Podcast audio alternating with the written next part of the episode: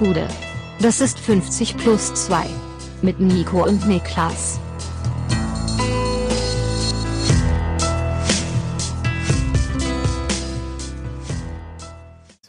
»50 plus 2. Es ist kein ganz normaler Donnerstag. Mein Name ist Nico Heimer und bei mir sitzt trotz alledem Niklas Levinson, aber nicht nur der.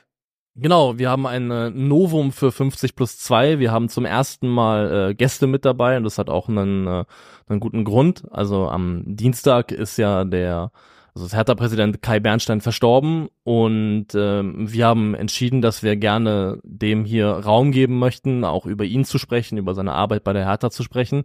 Ist natürlich in erster Linie, ist es eine private, es ist eine familiäre Tragödie, die da passiert ist, die in erster Linie eben das nächste Umfeld betrifft, aber es kriegt eben dadurch, dass er Hertha Präsident gewesen ist und auch jemand, der da sehr prägnant war in der Rolle, auch eine sportliche, eine fußballerische Dimension irgendwo für den Verein Hertha BSC und äh, weder Nico noch ich sind Hertha-Fans. Ich glaube, wir können sagen, wir haben gewisse Sympathien entwickelt über Fall. die Jahre, aber wir haben entschieden, dass wir gerne jemanden dabei hätten, ähm, die eben näher dran waren, die tatsächlich auch Kai Bernstein kennengelernt haben. Und deswegen freuen wir uns, dass sowohl Luis Richter als auch Max Dinkelacker von Elf Freunde heute hier bei uns zu Gast sind, die zufälligerweise auch beide, kann man glaube ich sagen, Fans von Hertha BSC sind. Herzlich willkommen. Dankeschön. Dankeschön für die Einladung. Ja, sehr, sehr gerne. Wir sind ja, um vielleicht direkt mal so reinzustarten, ähm, Ihr seid Hertha-Fans schon, seid beide hier aufgewachsen, ihr seid Hertha-Fans lange vor Kai, Ber Kai Bernsteins äh, aktiver Amtszeit als Präsident gewesen und habt die jetzt auch miterlebt und ähm, damit Leute, die sich vielleicht mit Hertha BSC nicht so beschäftigen, ähm, das verstehen können, was Kai Bernstein für diesen Verein bedeutet hat in den letzten äh, Jahren, können wir vielleicht da anfangen mit der Frage, ähm, wie wie sein Wirken bei Hertha BSC euch beeinflusst hat, wie es euch gefallen hat, denn ich hatte das Gefühl, dass Hertha BSC ein Verein ist, der ja äh, mehr Scheiße gefressen hat in den letzten Jahren als die allermeisten Vereine in Deutschland, der HSV vielleicht ausgenommen. Ähm, und trotzdem, und das ist das Absurde, hatte man das Gefühl, dass die Stimmung bei Hertha in den letzten zwölf Monaten, inklusive Abstieg, inklusive Start in die zweite Bundesliga, so positiv ist wie seit Jahren nicht. Ja, der Eindruck ist auf jeden Fall richtig. Ich glaube, die große Leistung von Kai Bernstein ist, dass er in den anderthalb Jahren, die er Präsident war, den Verein gewissermaßen befriedet hat. Also dass er es geschafft hat, trotz viel Unruhe. Es war ja nicht so, dass die Unruhe aufgehört hat, nachdem er kam. Äh, es gab ja trotzdem noch zig Skandale und Aufreger und allein sportlich. Ich meine, es gab einfach einen Abstieg und es gab eine Fastinsolvenz. Also das sind alle Sachen, da wäre der Verein davor ziemlich sicher auch stimmungsmäßig viel weiter auseinandergedriftet, wenn man jetzt auf eine Seite die Fans sieht und auf der anderen Seite äh, das ganze, die ganze KGAA und äh, den ganzen Profibereich. Und er hat es geschafft, das alles irgendwie zusammenzuhalten und nicht nur zusammenzuhalten, sondern näher aneinander zu führen. Und ich glaube, da wird jeder Herr Taner und jede Herr Tanerin, die äh, oder oder denen, was an diesem Verein liegt, äh, mir recht geben. Da, jeder hatte so ein bisschen das Gefühl, okay, es läuft nicht alles gut und wir sind auch immer noch äh, in einer Situation, die nicht einfach ist. Wir haben immer noch wirtschaftliche Zwänge, wir haben immer noch einen fischigen Investor. Äh, Investor. Also es ist ja nicht so, dass äh, Windhorst raus ist und jetzt ist alles cool. Wir haben immer noch einen, eine, eine komische Investment Group, die sicherlich uns auch weiter äh, beschäftigen wird und wir haben sportlich Probleme und es ist alles nicht einfach. Aber äh, trotz all dieser realen Probleme gibt's ein, ein völlig neues Gefühl und vor allem ange oder ich glaube das Gefühl, was er ausgelöst hat, ist, dass da einer zumindest mitreden kann, der was im Sinn hat, was sehr, sehr vielen Fans gefällt. Nämlich, dass dieser Sport irgendwie trotzdem bei uns bleibt, dass wir uns nicht Richtung Welt orientieren, sondern wieder ein bisschen mehr in die Stadt rein. Ähm, ich glaube, das hat er, das hat er geschafft.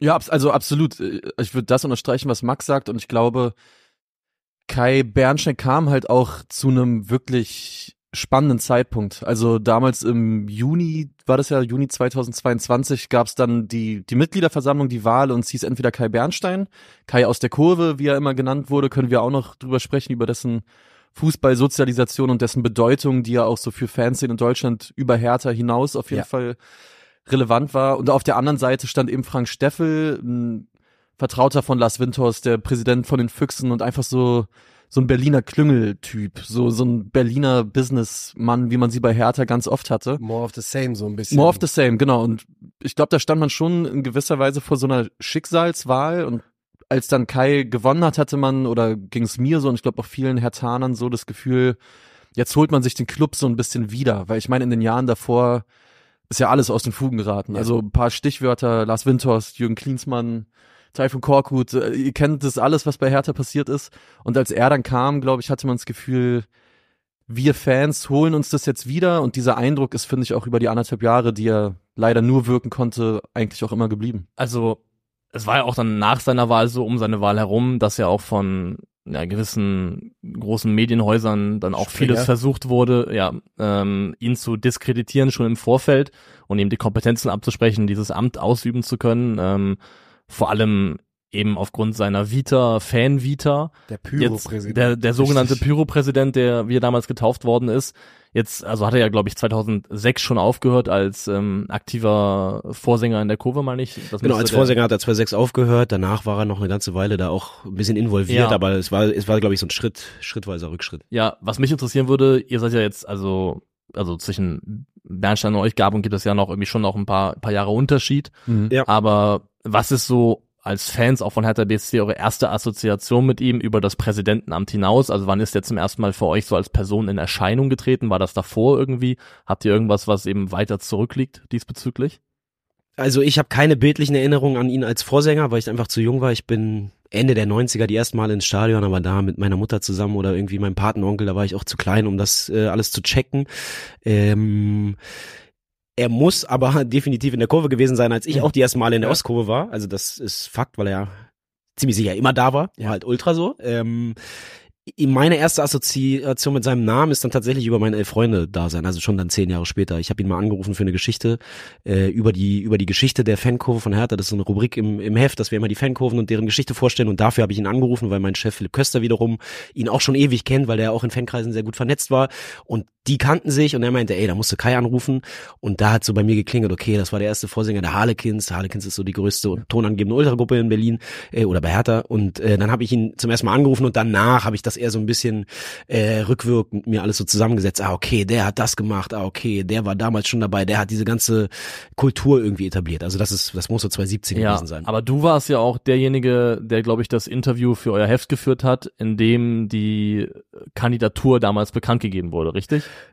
Genau, genau. Also das war nicht fürs Heft, das haben wir online nur gemacht. Ja, Ähm, online, das war äh, online, genau. Er kam damals auf mich und Philipp zu, äh, als er seine Kampagne geplant hat. Also er hat mich damals angerufen und da hatten wir uns schon ein paar Mal dann getroffen und auch für Freunde schon ein, zwei Interviews gemacht.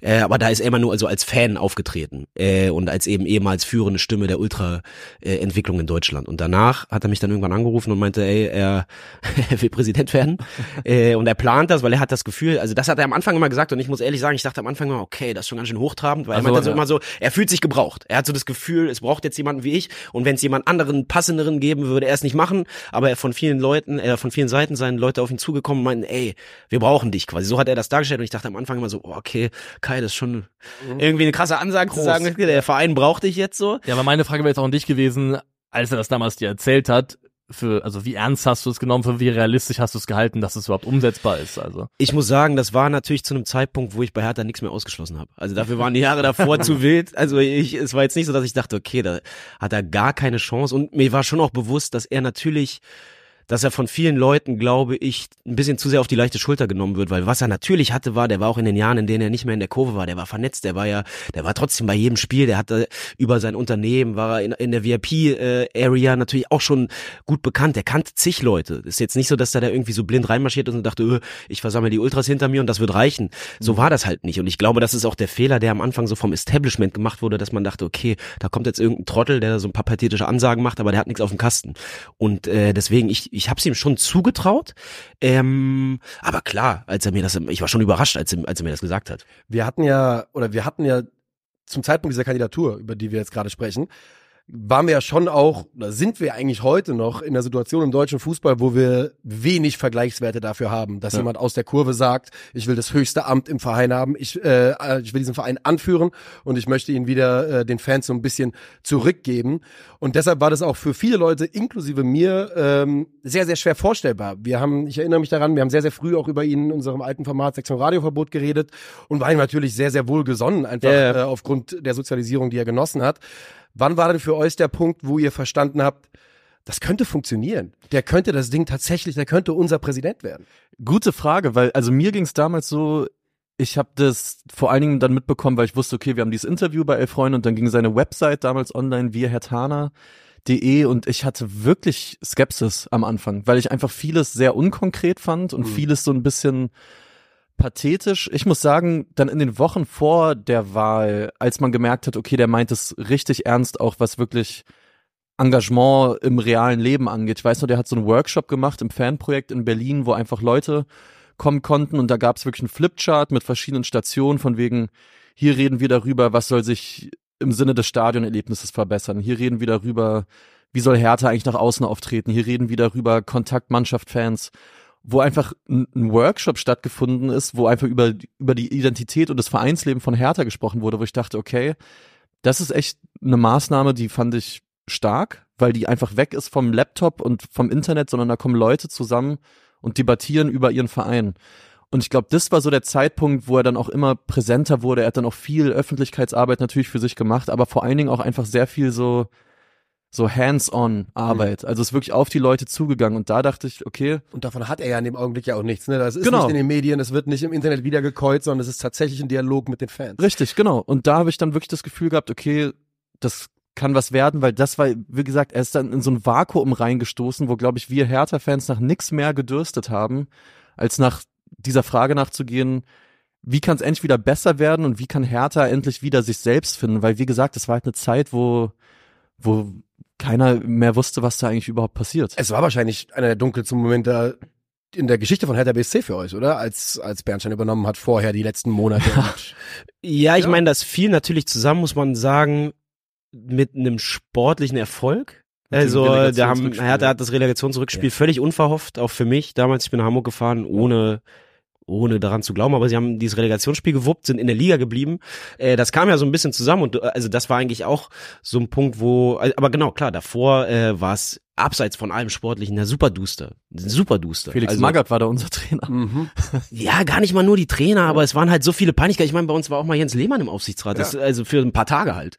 Also bevor er dann äh, die AOGE-Nummer hatte und dann wieder rausgeflogen ist. Aber ich meine, bei uns kam ja zu der Zeit einfach einmal die Woche irgend so eine Nachricht, wo du dachtest, traust dich gar nicht irgendwie in die Zeitung zu gucken, weil eh wird halt wieder unangenehm. So. Und da ist er eben in ein Vakuum reingestoßen oder, oder in eine Lücke reingestoßen, ähm, die einfach in diesem Verein da war. Glaube, eine der Sachen, die jetzt sehr stark in Verbindung mit ihm genannt wird, ist dieser Mitgliederzuwachs, der ja Mhm. auch eigentlich total, also gegenläufig ist zur sportlichen Situation, weil es ja auch so, ich glaube, für die aktuelle Saison so viele Dauerkarten verkauft wie noch nie. Mehr als in der Erstligazeit zuletzt, ja. Ja, Mhm. und das ist meine Frage, also wie direkt würdet ihr sagen, kann man das mit ihm als Person und auch mit seiner Arbeit verknüpfen, weil es ja schon absurd, dass in dieser aktuellen Phase rein sportlich von Hertha BSC der Verein so einen Wachstumsschub erlebt. Ähm, ja, ich, man kann es auf jeden Fall mit ihm verknüpfen. Ich will jetzt nicht sagen, dass jeder, diese 10.000 Neumitglieder alle wegen ihm da sind, äh, aber auf jeden Fall hat das mit ihm zu tun. Ich meine, es gibt die Geschichte, dass nach seiner Wahl erstmal relativ viele so alteingesessene ausgetreten sind, die halt irgendwie mit einer gewissen Skepsis, äh, kommt denn da hier so ein Krawallmacher oder wie? Die sind dann erstmal, da gab es irgendwie ein paar hundert, äh, die erstmal ihre Mitgliedschaft gekündigt haben. Äh, und also so, ich kenne die Geschichte so, ich habe ihn nie gefragt. Ich weiß nicht, ob die wirklich in der Form stimmt, aber ich gehe jetzt einfach mal davon aus. Äh, er hat die allermeisten von denen angerufen, um zu fragen, warum. Und relativ viele von denen hat er im persönlichen Gespräch davon überzeugt, gib mir doch erstmal eine Chance, bleib mal dabei. Und ich meine, das, ist, Wahnsinn. das ist Wahnsinn. Und ich meine, von dieser, von dieser Art Geschichte gibt's einfach sehr, sehr viele. Und mein Kollege Christoph hat's gestern erzählt, Christoph Biermann, der auch äh, super vernetzt ist im Fußball, kennt Hinz und Kunz, kennt sehr, sehr viele, auch sehr wichtige Funktionäre. Und er meint, er hat in seinem Leben auch in den letzten Jahren dann irgendwie auf irgendwelchen Veranstaltungen, DFL hier, bla bla bla, drei, vier Mal mit Kai Bernstein gesprochen, aber halt nur so zwischen Tür und Angel, bisschen Smalltalk. Aber er meinte, das ist eine der Sachen, die er bei ihm total wahrgenommen hat, dass Kai sehr schnell einem das Gefühl gibt, dass man eine Bezie äh, persönliche Beziehung hat. Mhm. Ich glaube, das konnte er einfach sehr gut und das war nicht gespielt, äh, sondern der hat einfach, glaube ich, einen sehr, sehr guten Draht zu den Leuten gefunden. Und eben, auch wenn du nur kurz, ich habe ihn ja, auch- ich war jetzt nicht mit ihm befreundet, ich habe ihn sechs, sieben Mal getroffen, wir haben natürlich ausführlich auch oft gesprochen, weil es dann Interviews waren, aber es ist jetzt nicht so, dass wir uns äh, jede, jede Woche privat ge getroffen haben, aber trotzdem hat man das Gefühl, er weiß total, wer du bist, er nimmt dich total wahr, egal ob du jetzt ey, Freunde-Mitarbeiter bist, irgendein Vereinsmitglied, er nimmt dich wahr, er weiß deinen Namen nach dem ersten Mal treffen, das sind ja so Kleinigkeiten, aber das löst den Menschen total viel aus und gerade bei einem Verein, der so am Boden lag und der sich so schlecht repräsentiert gefühlt hat oder die Fans, war das halt Gold wert.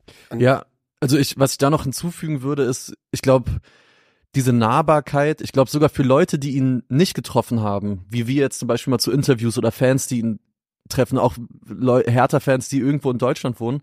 Ich glaube, diese Nahbarkeit hat total abgefärbt, egal ob man persönlichen Kontakt zu dem hatte oder nicht. Ja. Weil es gibt so viele Geschichten von dem, wo er zum Beispiel nach irgend, er hat einen Artikel gelesen, dann, dann ruft er jemand an und fragt, ey, okay, spannend, warum siehst du das so und so und lass uns doch mal drüber sprechen. Und das war ein Typ, der war einerseits, glaube ich, sehr überzeugt von dem, was er gemacht hat, aber auch super kritikfähig und super offen für Impulse von allen Leuten, Mhm. glaube ich. Sei es jetzt, wenn er was gelesen hat, sei es Mitglieder, die auf ihn zugekommen sind. Und ich glaube, was viele Leute so angesteckt hat an seiner Arbeit oder warum die auch gesagt haben, jetzt ist ein guter Zeitpunkt für mich, äh, bei Hertha einzutreten, ist, dass man ihm halt immer angemerkt hat, der ist absoluter Vollblut-Hertaner, der liebt diesen Verein mit, mit allem, was er hat, der hat alles schon gemacht in diesem Verein, was es gibt. Aber der war eben kein Quatscher, wie wir sie die, die Jahre davor bei Hertha hatten, sondern ziemlich ein Pragmatiker, der sich auch mit realpolitischen Dingen rumschlagen musste, wie eben dem Wettpartner Crazy Buzzer, wie Triple Seven, dem Investor, wie ein Freddy Bobic entlassen in einer Zeit, wo, wo sportlich eh nichts lief. Und ich glaube, diese Balance, die er geschaffen hat, aus einerseits dieser Berliner Weg, total brennen für Hertha, aber andererseits, ey, eine demütige Herangehensweise. Ich glaube, das ist genau das, was so lange gefehlt hat und was viele Leute einfach, glaube ich, total beeindruckt hat. Du hast jetzt gerade die Nahbarkeit angesprochen und äh, wir beide haben Kai Bernstein nie kennengelernt. Ähm, aber was ich einfach an ihm, das soll, soll jetzt gar nicht um uns gehen, aber er hat, ähm, wir haben kritische Videos natürlich bei Culture Berlin häufiger gemacht über Hertha BSC, über deutschen Fußball insgesamt. Ja. Und er hat regelmäßig auf hochgradig kritische äh, Videos in Instagram Stories reagiert bei Mhm, mir. okay. Und, und zwar auch auf Videos über Hertha BSC und auch über Vi Videos über den DFB. Und f- für uns relativ kleine Content-Schaffende oder für mich in dem Augenblick war genau das, was ihr gerade gesagt habt. Und ich bin ja nicht mehr Hertha-Fan, aber dieses Gefühl, Leute, die im deutschen Fußball wirklich wichtig sind, sehen das und zeigen auch, dass sie es sehen und sind damit deutlich nahbarer als alles, was man im deutschen Fußball in den letzten Jahren so kennengelernt hat. Und ähm, das ist mein einziger Berührungspunkt, den ich mit ihm hatte. Ähm, aber äh, ja, also Aber ja, ich finde das total bezeichnend. Allein, dass er es wahrnimmt. Ja. Und ich glaube, es gibt einfach nicht viele Präsidenten im deutschen Fußball. Die sind dann, die sind auch keine Arschlöcher. Ja. Denen ist auch nicht alles egal, aber die sehen das gar nicht. Ja. Und die sind halt so weit weg von dem, was heute sehen. eine große, die interessiert's nicht oder sie sehen es auch gar nicht, weil es nicht Teil von ihrem Alltag ist. Aber das sind ja mittlerweile, ich meine, das, was ihr macht, das sehen so viele junge Fußballfans, Ja. die ja genauso ihr Herz an so einem Verein haben. Und Ja. das wird halt bei ganz vielen Leuten einfach völlig äh, ignoriert. Und bei ihm, er war natürlich war er auch jünger als viele Präsidenten, aber trotzdem, er hat das halt sich auch reingezogen. Du hast es jetzt auch schon angesprochen, ähm, hier Thema Sportwettenkohle. Ja. Äh, also, weil das sind ja auch paar Sachen passiert in seiner Amtszeit, die nicht ideal waren. Man muss ja jetzt auch nicht alles weichzeichnen im Nachgang. jeden Fall. Also ich würde sagen, einmal das Thema, dass es dort mal die Aussage gab, die nächsten zwei Saisons sind durchfinanziert. Durchfinanziert, Genau. Und dann war es ja doch eine echte Hängepartie um die Lizenz letztendlich. Absolut. Und dann eben, das war glaube ich nicht von ihm, aber es war Teil von so einer Kampagne, wo es hieß, stell dir vor, nach dem Motto, Hertha BSC nimmt nicht die schmutzige Sportwettenkohle an. Das war einer seiner zentralen Punkte. Das hat er damals, als er die Kampagne uns vorgestellt hat, Kampagne, bevor genau. die, bevor er damit öffentlich gegangen ist, hat er uns ja diese Seite gezeigt. Da kam er bei uns in die Redaktion hat, und hat Philipp und mir diese ganze Kampagne gezeigt. Und das war, da hat er sehr, sehr, sehr viel drüber geredet. Diese, hey, stellt euch mal vor, alle gehen raus aus dieser dreckigen Wettkohle.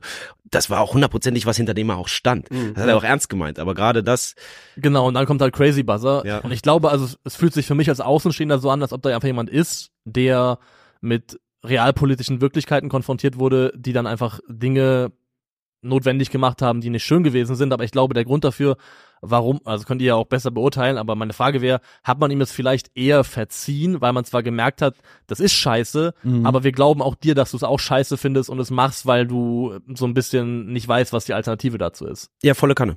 Ich glaube, das, das hatte ich versucht am Anfang auch zu sagen, dass er es geschafft hat, einen Verein zu befrieden, obwohl weiterhin vieles schief lief. Aber einfach, weil man das Gefühl hatte, er, er will das Richtige machen.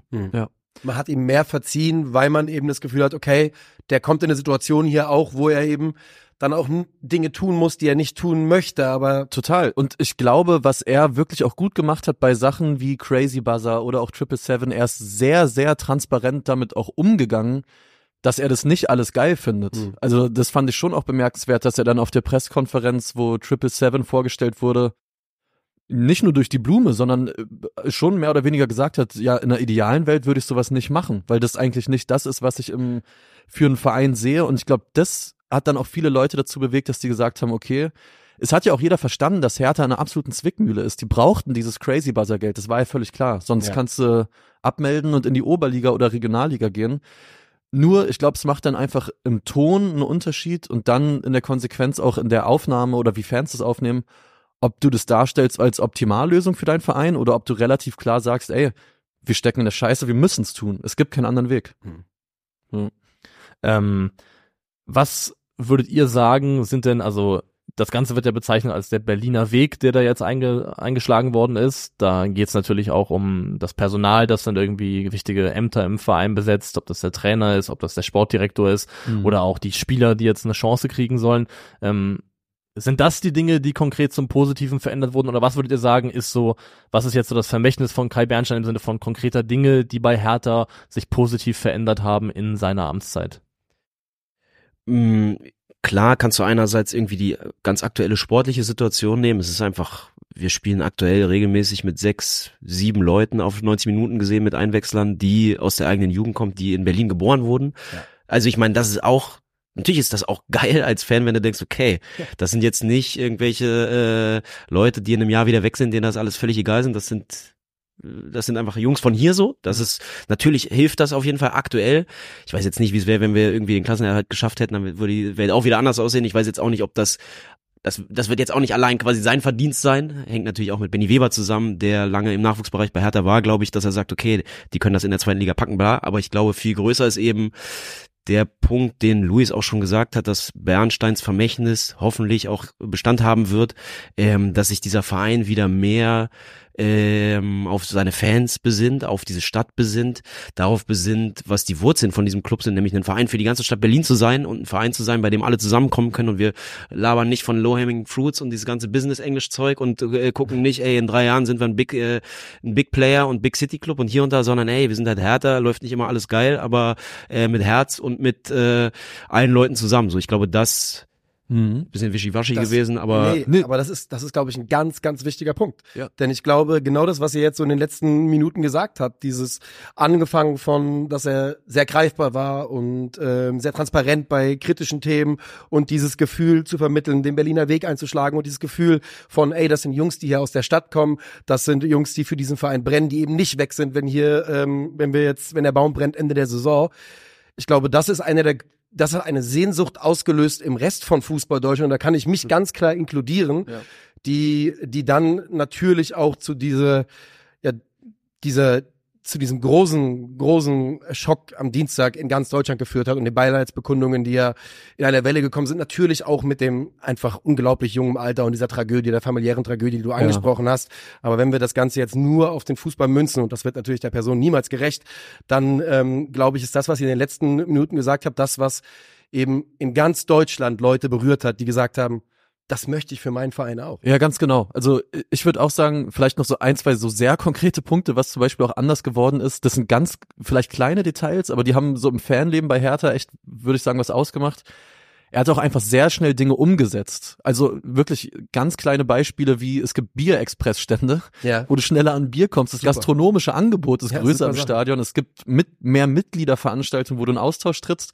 Das sind, glaube ich, Sachen, die Leute gemerkt haben. Aber ich glaube, ein Riesenpunkt, was von ihm bleibt und wo ich mir wünschen würde, dass Hertha sich da auch in Zukunft weiter so positioniert, wie er es auch gemacht hat. Und ich glaube, das ist genau das, wo eben viele Fußballfans, egal woher, sich hinter vereinen konnten, ist dieser Blick auch über den eigenen Verein hinaus, weil Kai Bernstein hat ja auch ganz, ganz viel über Fußball Deutschland, aber auch über Fußball als Ganzes gesprochen und ja auch in einer, in einer Form hinterfragt, ob das eigentlich gerade so richtig ist, wie dieses System läuft, was es einfach so von anderen Präsidenten nicht gab. Also der hat ja in, in Interviews bei NTV einfach ganz klar gesagt, er ist in ein System reingekommen, was korrupt ist, wo einfach nicht fair gespielt wird und wo man wirklich überlegen muss, wo er sich wünschen würde, nochmal grundsätzlich zu überlegen, für wen machen wir das eigentlich alles und für welchen Zweck. Und mal abgesehen von dem, was er bei Hertha gemacht hat, fand ich das einfach bemerkenswert, diesen Mut zu haben, weil ich glaube nicht, dass ein Aki Watzke oder wer auch immer sowas gerne lesen von einem Amtskollegen quasi. Und da wünsche ich mir, dass das bleibt. Ich finde diese kleinen Details, die du ansprichst, wo du selber sagst, die sind gar nicht so groß, aber die sind halt unheimlich, unheimlich aussagekräftig, glaube ich, über die Person. Das geht in dieselbe Richtung wie, was du eben erzählt hast mit dem, ich rufe die Leute an, die ausgetreten sind und frag die, warum die das machen, weil es werden ein paar gewesen sein, aber das Wohl und Wehe von Kai Bernstein als Präsident wäre nicht von diesen Mitgliedern abhängig gewesen. Ja, genau. Ja. Und das sind so Sachen, weil es schreibt ja auch keiner jetzt in einer großen Tageszeitung Bericht darüber, dass jetzt äh, mehr Brezeln gibt bei der Hertha Ja. Ja. oder bessere Bierstände. Das sind alles so Sachen, die machst du halt, glaube ich, nicht, weil du davon erhoffst, dass es halt mediale Schulterklopfer für deine Arbeit gibt und das dich besser dastehen lässt, sondern weil du ehrlich dir wünschst und interessiert daran bist, dass du für die Leute, zu denen du ja auch selber gehört hast lange, ein Genau. besseres Erlebnis schaffen kannst. dass er überhaupt mit Stadiongänger First Mindset arbeitet, Ja, ist ja. ja im modernen Fußball komplett äh, komplett nicht mehr normal. Ja, äh, hat. Das ist Ja. Es gibt eine Anekdote von Paul Dardai, die hat er uns, wir haben im Sommer ein Interview gemacht mit Gersbeck, Dardai und Bernstein, noch bevor die Gersbeck-Nummer in dem Trainingslager war, kurz davor, davor. natürlich. Aber äh, da hat Paul Dardai was Witziges erzählt, der wohnt ja im Westend und der meinte, vor der Präsidentschaftswahl seien die ganzen Althertaner und die da um ihn herum wohnen, das ist ja härter Kerngebiet so, meinten so, Herr Bernstein, wer ist denn das, was soll das denn, den Weg nicht, bla. Und ein paar Monate später seien sie zu ihm gekommen und meinten, ah, guter Typ. Guter Typ. Und ich meine, das sagt auch viel. Und muss Mhm. erstmal so, so uralt, störrische Hertha-Fans, die musst du erstmal überzeugen. Also, Und ich weiß auch noch, ähm, wo wir dann mit den drei gequatscht haben, hat Paul dann auch gesagt, er kannte Kai Bernstein nicht wirklich, er hat ihn als Spieler nicht wahrgenommen. Er war da einfach auf sich fokussiert und auch, wo es dann losging mit der Kandidatur. Ich meine, Paul Dardai hat ja damals sogar noch im Wahlkampf für Horst Steffel so ein Wahlvideo Steffel, gemacht. Äh, Horst Steffel? Frank Steffel. Frank Horst Steffel, ja. Steffen ist der Trainer in Elversberg. so. Da hat Paul Dardai und ich glaube sogar Marco Pantelic und etliche Hertha-Legenden sogar noch ein Video für den Gegner gemacht und im Interview hat dann Paul Dardai aber gesagt, ey, jetzt wo ich den kennenlerne, würde ich sagen, allen Mitgliedern auch sagen, wählt den die nächsten zehn Jahre. Das ist mein absoluter Wunsch für diesen Verein. sagt auch viel über Paldadei aus. Ich habe ähm, jetzt im Vorfeld auch nochmal den oder in den Hertha Base Podcast reingehört, Ja. die ja auch Kai Bernstein zu Gast hatten. Ja. Auch da ist ja so ein Beispiel, das ist ja ein, also ein Vereinspodcast. Total. Das, das machst du ja also für die Fans dann Ja. letztendlich, weil auch das ist ja nichts, wo du weißt, das hören jetzt 500.000 Leute, was auch immer. Ist ja auch Mhm. dann, äh, hat ja auch einen gewissen Rahmen, der durch die, also durch den Fankreis bedingt ist. Und ähm, also erstmal viele haben ja auch im Vorfeld so getan, die ihn kritisiert haben, als ob der Vorsänger war und Mhm. danach in so ein Krypt, also dann, dann einfach irgendwie in in Sabbatjahr gegangen ist, 14 Jahre lang Ja. und dann aufgetaucht ist und gesagt, hat, ich will Präsident werden. Der war ja Unternehmer. ja. der hat ja auch klar. als Unternehmer gearbeitet, hat ja auch da irgendwie schon, das ist ja jetzt nicht unerheblich, auch für das Amt wahrscheinlich, dass du halt gewisse Vorkenntnisse, Vorkenntnisse hast, was so wirtschaftliches Arbeiten geht, angeht, was auch immer. Was ich aber ganz spannend fand, in diesem Podcast ähm, hat er dann darüber gesprochen, wie er jetzt eben sein Unternehmen vereint mit äh, der Tätigkeit als Präsident. Und da ging es so ein bisschen darum, dass er, glaube ich, dann auch das meiste operative Geschäft an seine Frau abgetreten hatte und selber nur noch montags äh, dort gewesen sei. Und hat dann über die Lage dort gesprochen, hat er Folgendes gesagt. Wir haben viele Bestandskunden, Sommerfeste, Weihnachtsfeier, muss wissen, hat so eine Event-Management-Agentur Ja. gehabt. Mhm. Äh, alles in Ordnung. Und es muss auch gar nicht größer werden, weil das, was da ist, es reicht, dass die Mitarbeiter bezahlt werden, dass wir als Familie davon leben können, dass wir Rücklagen haben. Und das hat er über sein eigenes Unternehmen gesagt. Aber ich finde eigentlich, ähm, ist das nicht auch übertragbar bisschen auf die Idee davon, was Kai Bernstein von Hertha BSC hatte als Verein, der sich wieder selber genügen soll in dem, was er ist? Ja, ja, ist äh, auf jeden Fall keine turbokapitalistische Sicht auf ein eigenes Unternehmen. Ich finde es bemerkenswert. Ich kannte jetzt das Zitat nicht, aber ähm, gibt nicht viele Leute, glaube ich, die das über ihr eigenes Unternehmen sagen würden, dass es nicht wachsen muss. Mhm. Genau, weil das, ich hab Ja, jetzt, das 100%. verkürzt, er sagt genau danach noch, weil ich könnte jetzt auch sagen, ja, hier, hör mal zu, hier ähm, Wachstumsquote, wir wollen das, das und das erreichen, aber wozu eigentlich? Und das finde ich jetzt ganz spannend, weil das ist ja auch so, ähm, man hat ja offensichtlich nicht das Glück als Verein darin gefunden, nach dem Allerhöchsten zu streben. Ja. Und man sieht ja oder hat jetzt auch durch Kai Bernstein und durch den Weg, der eingeschlagen wurde, aufgezeigt bekommen, es gibt eine Möglichkeit, als Fan glücklich zu sein, ohne maximalen sportlichen Erfolg. Mhm. Ja. Und das ist echt nicht so leicht zu vermitteln, ne? Also das ist wirklich. Aber, aber ich glaube, wenn du Fans fragst, wird dir das ja jeder auch sagen. Ja, Glaub ich ich auch. glaube, es gibt keinen Fußballfan, der sagt, ey, für mich äh, ist das Allerwichtigste, dass wir jedes Jahr um die Champions League mitspielen und äh, am besten holen wir jedes Jahr zweimal Haaland und noch einmal Mbappé und die Jungs aus der eigenen Jugend, wenn sie zu schlecht sind, werden sie aussortiert. Mhm. Ich glaube, es gibt nicht viele Fußballfans, die so denken. Also nicht viele Leute, die zumindest, also die, die sich ernsthaft als Fan von einem Verein Weil dann sehen. könnten die allermeisten es sein lassen. Ja, genau, Richtig, genau. ja. Und Genau. ich glaube, die allermeisten Fans, die, Fan die Ja, wirklich ja. ein Herz an ihren Verein verloren haben, werden dir Momente aufzählen, in denen sie wirklich glücklich waren, die nicht immer losgekoppelt vom Erfolg sind, aber auch manchmal losgekoppelt vom, vom Erfolg der Mannschaft sind. Ja. Und äh, das hat ihn halt dann auch unterschieden, dass er halt, glaube ich, diese Fansozialisierung so krass hat, dass er das halt wusste.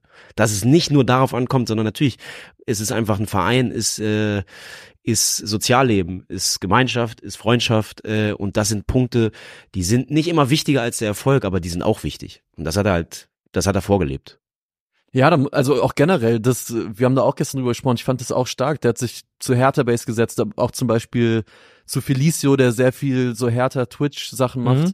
Also der hat jetzt nicht nur in seinem Präsidentenamt gesagt, ich mache jetzt nur noch Spiegel und Süddeutsche Zeitung, sondern der wusste schon auch sehr, glaube ich, genau, hat auch dann diese, diese Fanmedien, sage ich mal, sehr bewusst genutzt, auch einfach als Sprachrohr zu den Fans, was ich auch einfach nicht selbstverständlich fand und ich wiederum als Mitglied von Hertha cool fand. Und ich glaube, diese Nähe zu den Fans ist die eine Sache, aber ich würde auch aus den Beileidsbekundungen, die wir jetzt in den letzten Wochen gesehen, oder Tagen gesehen haben von den Spielern, Ja. habe ich den Eindruck, dass die Beziehung Kai Bernstein, Präsident zu Spielern, auch eine ist, die man so nicht unbedingt aus dem Rest des deutschen Profifußballs kennt. Ja. Äh, von Jendawi über Fabian Reese, über äh, auch Kevin Prince Boateng.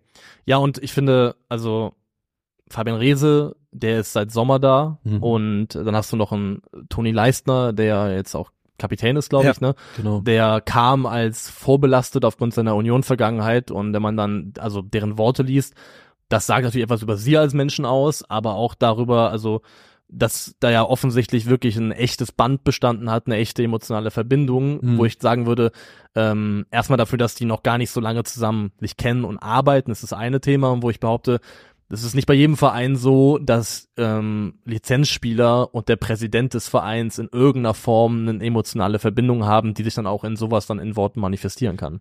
Ja. Voll. Also, was man auch sagen muss, äh, Kai Bernstein hat sich auf jeden Fall auch eingemischt. Ich glaube, er hat sich auch innerhalb des Vereins in Sachen eingemischt, Fall. die jetzt von einem Präsidenten normalerweise nicht Ja, gefordert sind. Und ich glaube, wo er auch vielen, Ja. ich glaube, wo er auch bestimmt Leuten mal auf den Schlips getreten ist, weil die einfach gedacht haben, okay, du bist hier Präsident, du musst jetzt hier nicht, nicht auch noch damit reden. Mhm. Aber ähm, das sind natürlich Sachen, die können manchmal nerven, sicherlich, aber die sorgen wahrscheinlich auch dafür, dass er halt sehr nah an der Mannschaft zum Beispiel dran war. Ja. Also ich meine, der ist auch auswärts immer mitgefahren, glaube ich, also Mhm. äh, fast immer zumindest, ähm, was auch nicht selbstverständlich ist, macht auch nicht jeder Präsident immer. Ja, und da, da, da weiß ich auch von ein paar Leuten, die man so kennt, unter anderem auch bei Hertha, dass er dann auch jetzt in nächster Zeit mal wieder auch mal mehr in die Kurve wollte und mal wieder mehr einen Auswärtsblock, weil er das Gefühl hat, okay, jetzt bin ich anderthalb Jahre da, jetzt kann ich das langsam wieder machen. Aber was die Spieler angeht, ich finde an Nada Jandawi kann man das auch ganz gut erzählen, weil ich dessen Worte auch sehr schön fand. Der hat ja auch so Screenshots von, von Antworten von Kai Bernstein auf dessen Instagram Stories gepostet, weil man ja eigentlich denkt, dass eventuell so ein Typ Nada Jandawi mit dessen ganz eigenen Weg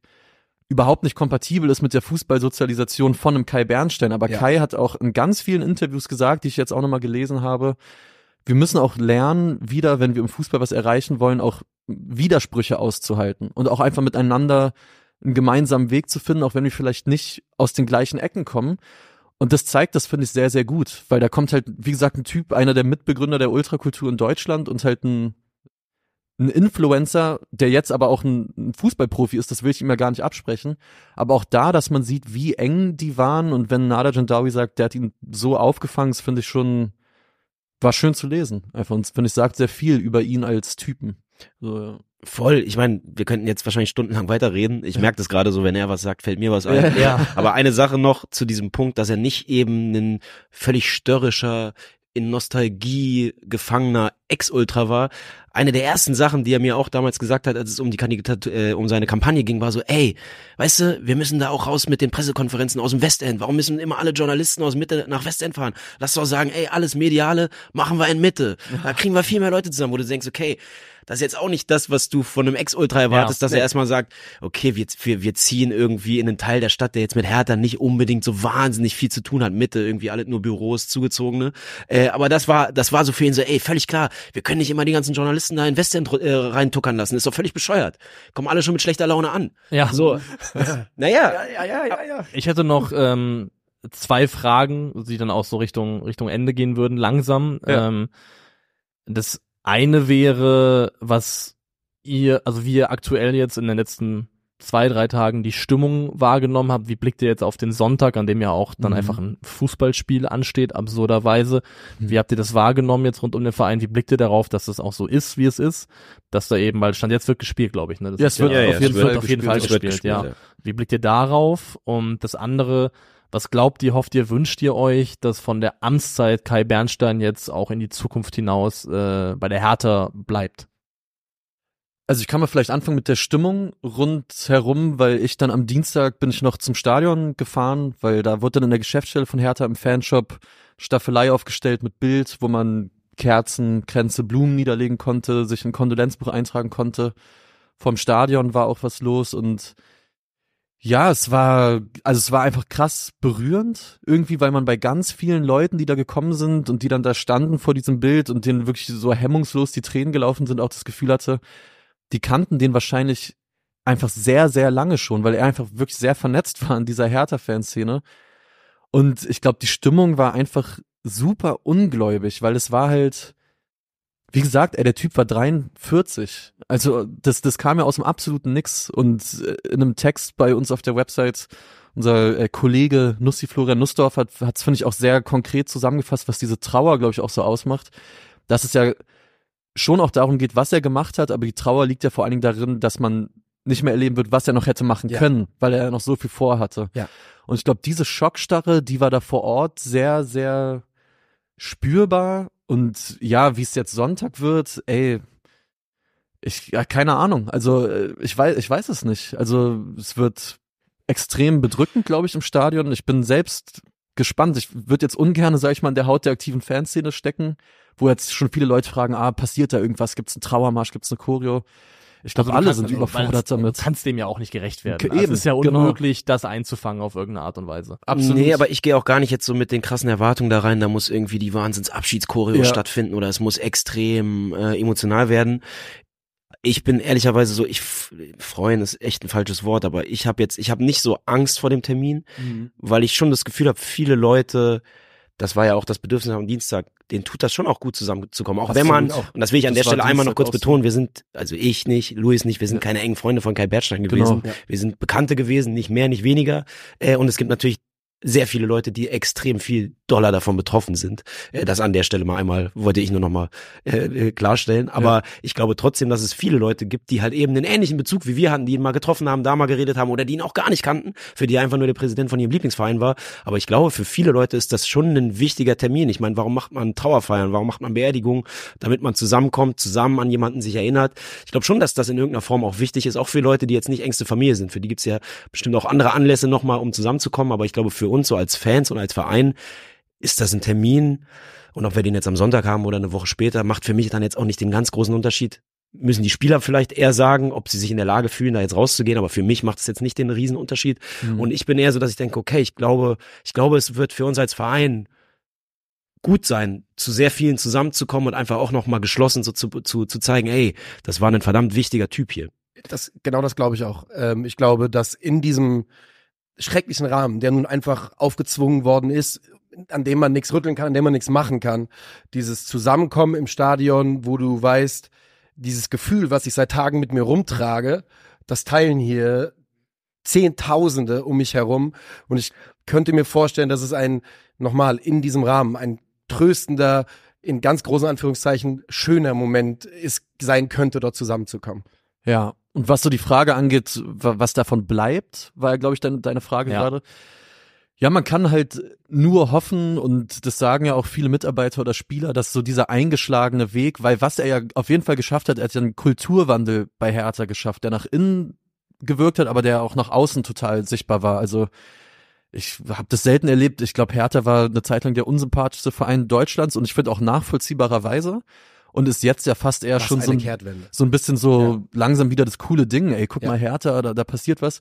Und ich glaube, er hat wirklich auch einfach Strukturen geschaffen und Prozesse in Gang gebracht, die intern weitergeführt werden können. Und ich glaube, das ist die große Aufgabe von der Geschäftsstelle, die da mit ganz anders zu kämpfen hat als, als ein Fan oder wer auch immer, weil du hast es eben auch schon gesagt, Max Kai Bernstein war keiner, der ein paar Grußmails geschrieben hat, sondern der war da, der hat richtig Dinge gemacht und da hinterlässt er natürlich ein Vakuum, was aber glaube ich, also ein Vakuum in dem Sinne, dass er nicht mehr da ist, aber ich glaube, man kann das, was er gemacht hat, weiterführen.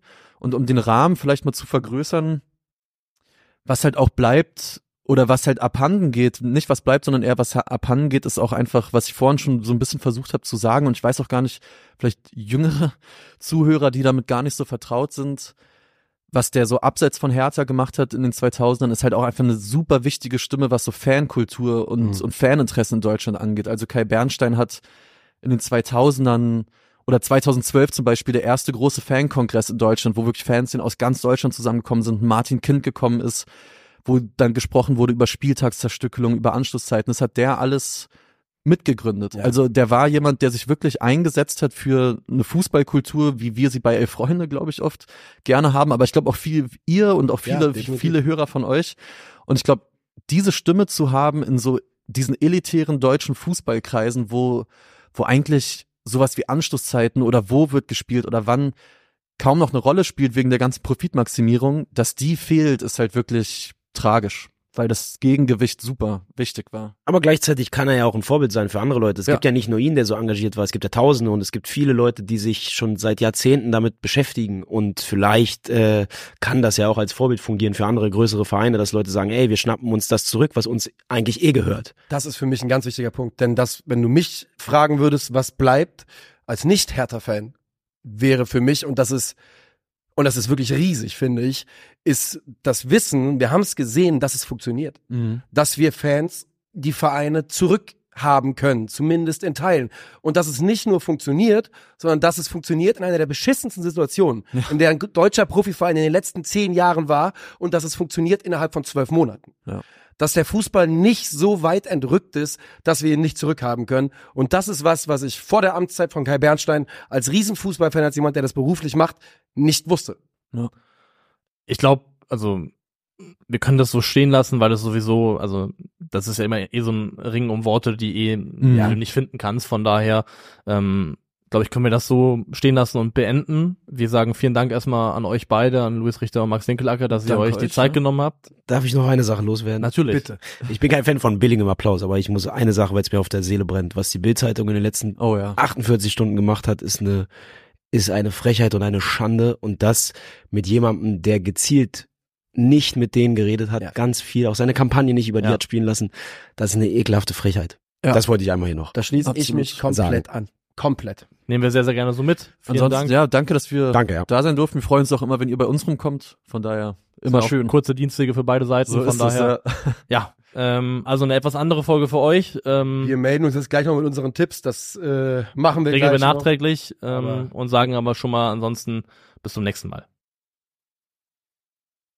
Das fühlt sich jetzt ehrlicherweise nach belangloser Formalität an Ja. und ist es vielleicht auch in dem Fall, aber wir tippen jetzt noch den äh, 18. Spieltag der Fußball-Bundesliga und legen los am Freitagabend mit Mainz gegen Union Berlin. Die Mainzer, äh, ich glaube, der, der sieglos Streak wird gesnappt. 1-0 Mainz 05. 2-1 Mainz 05. Wäre Zeit. Freiburg gegen Hoffenheim, 15.30 Uhr am Samstag.